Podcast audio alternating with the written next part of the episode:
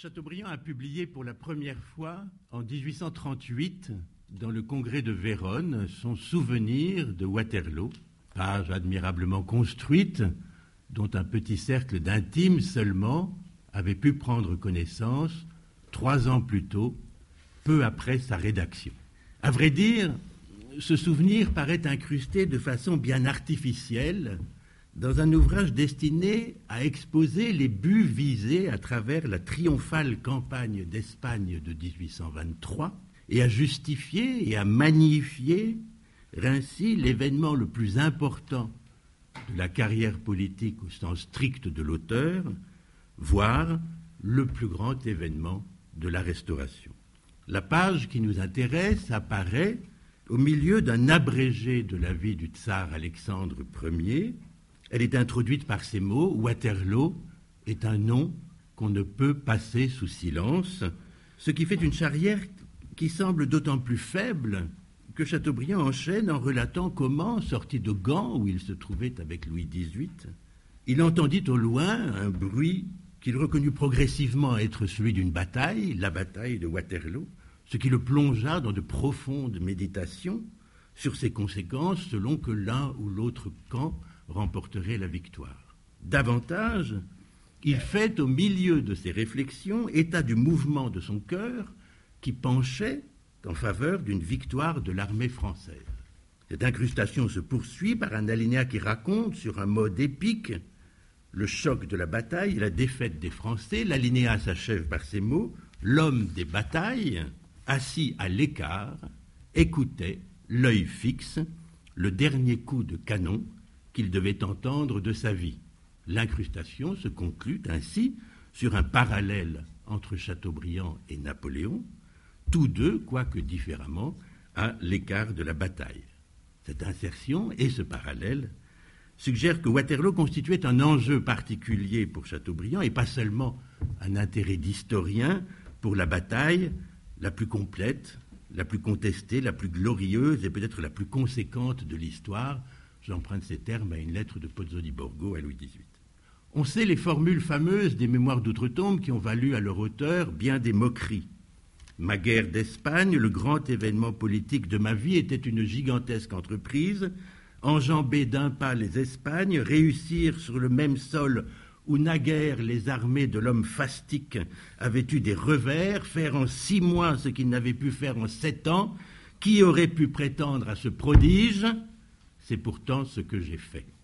Dans le congrès de Vérone, Chateaubriand est allé plus loin encore, ajoutant à ses déclarations déjà passablement hyperboliques un motif que, sauf erreur, on ne rencontre ni dans les mémoires, ni surtout dans les textes et discours de l'époque du ministère. Ce motif est avancé au détour d'une phrase, mais il est avancé. Vous n'ôterez pas du cœur des Français ce sentiment de sûreté et d'honorable orgueil qu'ils éprouvèrent à l'égard d'une guerre victorieuse d'une anarchie voisine, d'une guerre vengeresse de Waterloo. Voilà donc Chateaubriand, à travers le ralliement de l'armée au rétablissement auquel les Anglais étaient hostiles d'un Bourbon sur le trône d'Espagne, en vengeur de Waterloo, dans un rôle, on le voit, préparé de longue main. Le souvenir testimonial de son attitude au 18 juin ne montrait-il pas qu'il avait alors été enclin dans son cœur à souhaiter, en dépit de toutes les conséquences qui auraient pu en résulter pour lui, la victoire de l'armée française, la victoire de l'armée nationale? 23 ans plus tôt, le 15 avril 1815, de Gand, Chateaubriand écrivit au cardinal de Lafare Malheureusement, les dernières nouvelles de France ont détruit pour nous des espérances qui paraissaient fondées. Tout est remis aux chances d'une guerre triste et dernière ressource de nos calamités. Il attendait donc des tristes chances d'une guerre, une issue qui fut favorable à ses espérances récentes nées sous la première restauration. À son ami Fraser Frisel, il mande le 3 juin L'Autriche m'a offert une retraite et une existence honorable, cela sera ma dernière ressource en cas d'événement. L'étranger ne le rebutait pas. Dans ses cahiers, Madame de Chateaubriand rappelle les préparatifs de départ de Gand qui furent faits lorsque monsieur y apporta la nouvelle fausse, mais à laquelle on prêta foi, d'une victoire des Français. Mais bientôt, ajoute-t-elle, nous apprîmes l'issue de la bataille de Waterloo. dont nous n'aurions pas été plus fiers quand Bonaparte aurait été vaincu par un fils de France. La victoire n'était pas comprise comme celle des ennemis ou de l'étranger. Un autre élément d'importance. Entre juillet et août 1816, Chateaubriand rédige de la monarchie selon la charte et il évoque ceux des royalistes qui euh, crurent, en se rangeant durant les 100 jours, derrière le providentiel Fouché, s'être mis à l'abri de tous les malheurs. Il fait observer que ceux-ci auraient été cruellement détrompés si, je cite, la bataille de Waterloo eût été perdue. Cette phrase a été reproduite à l'identique dans les éditions successives de la brochure, jusqu'à ce que lors de sa réunion en 1827 à ses œuvres complètes, Chateaubriand ait corrigé en si la bataille de Waterloo eût été perdue par les Alliés, soulignant à rebours, si besoin, ce qu'avait de significatif la formule de 1816. Le ton du souvenir incrusté dans le congrès de Vérone est ainsi bien différent de celui des textes des années 1815-1816. Ce qui prévalait alors, ce n'était pas la blessure, c'était le soulagement, et à vrai dire le soulagement et l'espoir.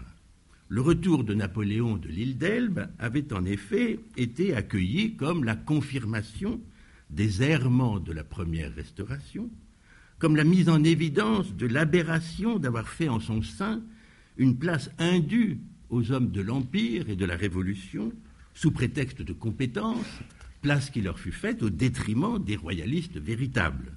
C'est un des thèmes majeurs de la monarchie selon la charte, ça en occupe la moitié quasiment, qui déplore qu'on n'en ait pas tiré toutes les leçons qui s'imposaient et que les premiers gouvernements de la seconde restauration aient répété les mêmes erreurs en s'aliénant les députés de la Chambre élue en août, la célèbre Chambre introuvable.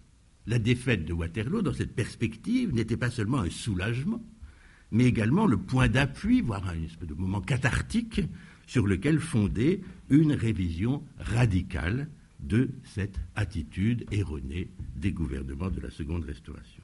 Alors, c'est ainsi une seconde signification qu'il faut associer à Waterloo dans l'œuvre de Chateaubriand. La première, en fait, du point de vue de la chronologie, non pas avant tout la douleur d'une blessure qu'il fallait suturer ou venger, mais le soulagement devant un événement qui aurait pu, qui aurait dû être un événement fondateur. À ces deux significations, il convient d'en ajouter une troisième, là c'est plus compliqué.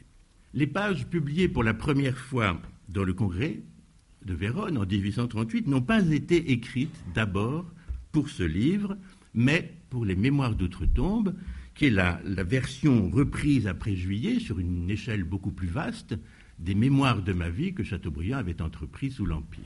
On est assez bien renseigné sur l'état de la rédaction des mémoires au début de l'année 1834, grâce à des lectures qu'organisa euh, Juliette Récamier dans son salon de l'abbaye au bois. Et en gros, à cette date, Chateaubriand avait rédigé la première et la dernière partie de son ouvrage, qui en comportait quatre à l'époque, ou le projet, un témoignage de Tocqueville qui assista à une autre lecture faite à Dieppe l'année suivante, en 1835, nous apprend que Chateaubriand n'a entrepris la rédaction des deux parties manquantes ni par le début de la première, qui aurait correspondu à l'année 1800 et la suite, ni par la fin de la seconde, en revenant à reculons, qui aurait correspondu aux années 1829-1830, mais par le milieu, précisément par le récit des 100 jours et de Waterloo. Un peu comme s'il avait commencé par la clé de voûte de cette longue section qui correspondait à ses carrières littéraires, d'une part, de 1800 à 1814, et politiques, de 1814 à 1815. Et une clé de voûte, on le voit tout de suite, un peu décentrée, puisque le partage des carrières chez Chateaubriand s'est fait non pas en 1815, mais en 1814, avec la publication en avril de, de Bonaparte et des Bourbons. Autrement dit, commencer par ce qui est devenu alors le, livre 23 dans l'édition actuelle des Mémoires, c'était faire aux 100 jours et à Waterloo un sort tout particulier au moment de la reprise de cette rédaction appréhendée sur une plus vaste perspective. Alors, Chateaubriand a lui-même, cependant, ironisé dans ce livre 23 sur sa situation à Gand et sur le rôle médiocre qu'on l'y fit jouer. Gand, dans sa carrière, dans sa vie politique, plutôt qu'une parenthèse, parce que sa carrière ne s'est pas interrompue, elle s'est continuée avec le moniteur de Gand, le, pseudo-ministère des, Affaires intérieures, etc., euh, sur un, mode mineur. Donc pas une parenthèse, mais une sorte d'entre-deux, un intérim, hein, dans lequel Chateaubriand écrit Le ciel l'avait jeté. Le ciel l'avait jeté avec la légitimité, hein, qui était au dépôt comme un vieux bas qui n'allait aux épaules d'aucune monture. Hein. Donc c'est à la fois objectivement et subjectivement, pour la situation générale comme pour la sienne propre, que Chateaubriand évoque au sujet de Gand les coulisses ou les vestiaires du spectacle ouvert à Paris. Reste donc Waterloo. Le livre 23 des Mémoires contient une interprétation au demeurant difficile de type providentialiste des événements des 100 jours. c'est très à la mode. Hein. Chateaubriand y stigmatise les mensonges et les reniements des uns et des autres, Constant, Ney, Soult, bien sûr, mais il réserve sa dernière dénonciation à Louis XVIII. Louis XVIII qui avait juré de mourir au milieu de son peuple et qui préféra finalement prendre la fuite. Il n'y a de vérité nulle part, déplore le mémorialiste. Comment faire de l'histoire avec cela quand l'espèce humaine n'inspire que du dégoût? Phrase très sévère, en particulier pour le roi. Et cependant, il ajoute, tout de suite après, que les destinées futures de la race humaine eussent été entravées si le roi avait mis en pratique sa résolution de mourir au milieu de ses sujets pour leur défense. Bonaparte Christ de la mauvaise puissance, accourut au secours de l'avenir, il fit se lever le nouveau paralytique. Alors, pour résumer l'ensemble de cette interprétation, donc providentielle, afin que les destinées futures de la race humaine ne fussent pas entravées, il avait fallu, explique Chateaubriand, que Napoléon revint, enveloppé d'une colonne de feu et de nuées faites des fantômes d'un million de morts, et que les destinées se prononçassent contre lui à Waterloo on peut par parenthèse observer que globalement, cette interprétation consonne avec les textes qui datent des années 1815-1816. Alors, au cœur de ce propos, Chateaubriand a réussi un magnifique effet de présent dans sa narration, un effet que n'a pas manqué de relever Tocqueville en 1835, hein, dans la lecture. La bataille de Waterloo décrite, dit-il, de manière à faire frémir tous les nerfs, quoique ce ne soit que le retentissement lointain du canon il arrive à nous faire oublier que nous savons très bien comment tout cela s'est achevé et à nous présenter comme si nous étions le trouble d'un homme, le sien, hein, suspendu à ce qu'il appelle le formidable arrêt des destinées. L'effet de présent enveloppe, en d'autres termes, un suspens. Selon la page écrite en 1835, Chateaubriand est sorti de Gand pour lire les commentaires de César. Alors c'était, comme on sait, une des lectures à Sainte-Hélène de Napoléon, dont les annotations avaient été publiées en 1836, deux ans avant le congrès de Vérone, un an après la rédaction de ce chapitre, mais enfin un ajout euh, était tout à fait envisageable. Un peu plus tard, on voit Chateaubriand s'adosser à un arbre pour écouter le ronflement de la bataille, ce qui fait signe cette fois vers Wellington, dont on disait ou dont on dit qu'il passa une grande partie de la bataille sous un orme, un fait vite célèbre que vint illustrer la gravure.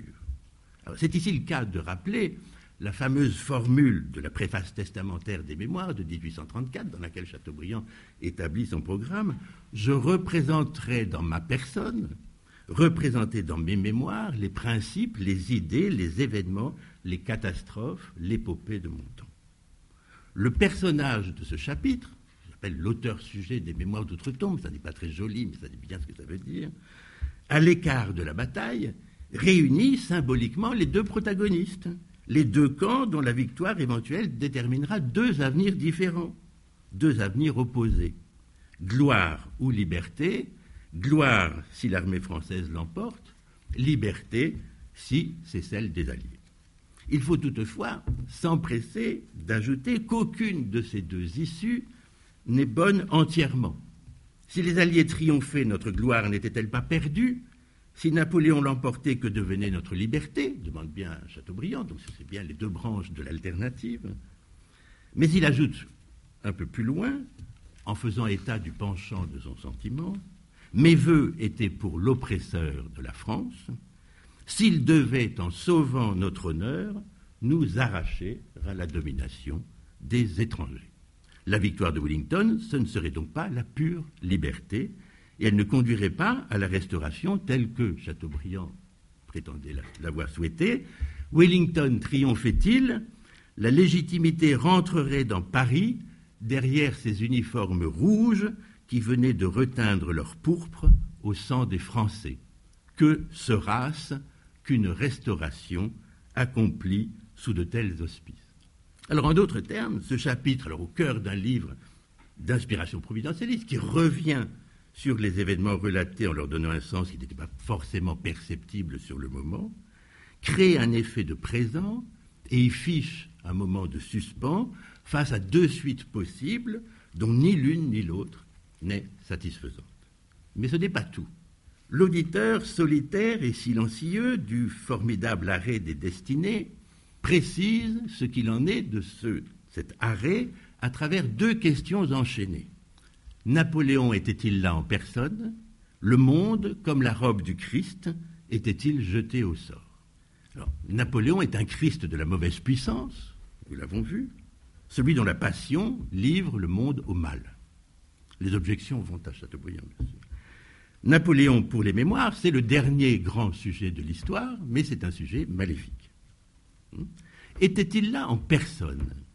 Alors, ce que pose ou établit cette question, qui est à la fois, comme si souvent chez Chateaubriand, parfaitement justifiable et très étrange simultanément, c'est que la personne de Napoléon importe. Et ce que pose aussi, mais en creux cette fois, cette même question, c'est qu'importe également la personne de l'auteur sujet des Mémoires d'outre-tombe, présent à quelque distance de là dans l'écho du roulement des temps.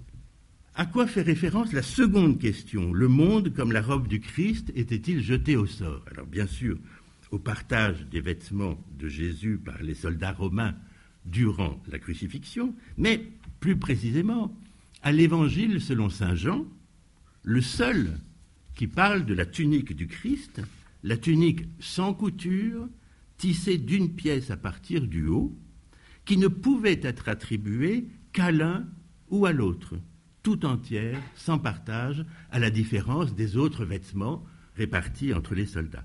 Ne la déchirons pas, rapporte Paul, euh, Jean, se dirent ainsi entre les soldats, mais tirons au sort qui l'aura. Autrement dit, la question que pose Chateaubriand n'envisage pas un partage du monde réparti entre les vainqueurs de la bataille, comme l'ont été les autres vêtements de Jésus entre les soldats romains. Or, on est bien contraint, si on suit cette image, alors Chateaubriand est un écrivain et on est contraint de suivre des images, on est bien contraint de considérer que la tunique tout d'une pièce, hein, pour filer cette image joannique, ne précédait pas l'arrêt des destinées. Deux mondes s'affrontaient, celui de la gloire et celui de la liberté. C'est donc l'arrêt des destinées, dans le suspens duquel se trouve l'auteur-sujet, c'est l'arrêt des destinées qui crée, c'est l'arrêt des destinées qui performe un monde issu de Waterloo comme un monde sans reste, comme un monde sans altérité. Alors qu'est-ce que ça signifie? Au moins une chose, un monde historique dorénavant sans sujet éminent, sans génie, un monde rapetissé. Le livre suivant des Mémoires d'outre-tombe commence par ces mots Retomber de Bonaparte et de l'Empire à ce qui les a suivis, c'est tomber de la réalité dans le néant, du sommet d'une montagne dans un gouffre. Et sitôt après, Chateaubriand se compte lui-même parmi les infimes créatures, les êtres douteux et nocturnes qui occupent dorénavant la scène. Alors, Chateaubriand, sans doute, mais pas l'auteur sujet des Mémoires d'outre-tombe, qui, dans le suspens de la bataille de Waterloo, placé en clé de voûte de, des Mémoires d'outre-tombe, s'est taillé une place hors de pair. Une seule et même page a pu de la sorte, dans l'œuvre de Chateaubriand, étayer la justification ou l'apologie d'une carrière politique qui se déroule, si l'on comprend bien, dans un monde rétréci, hein, et ouvrir la place si singulière dans l'histoire, encore faut-il se demander quelle histoire, du jeu des mémoires d'outre-tombe. Waterloo, en tout cas, est bien, dans l'œuvre de Chateaubriand, un nom qu'on ne peut passer sous silence.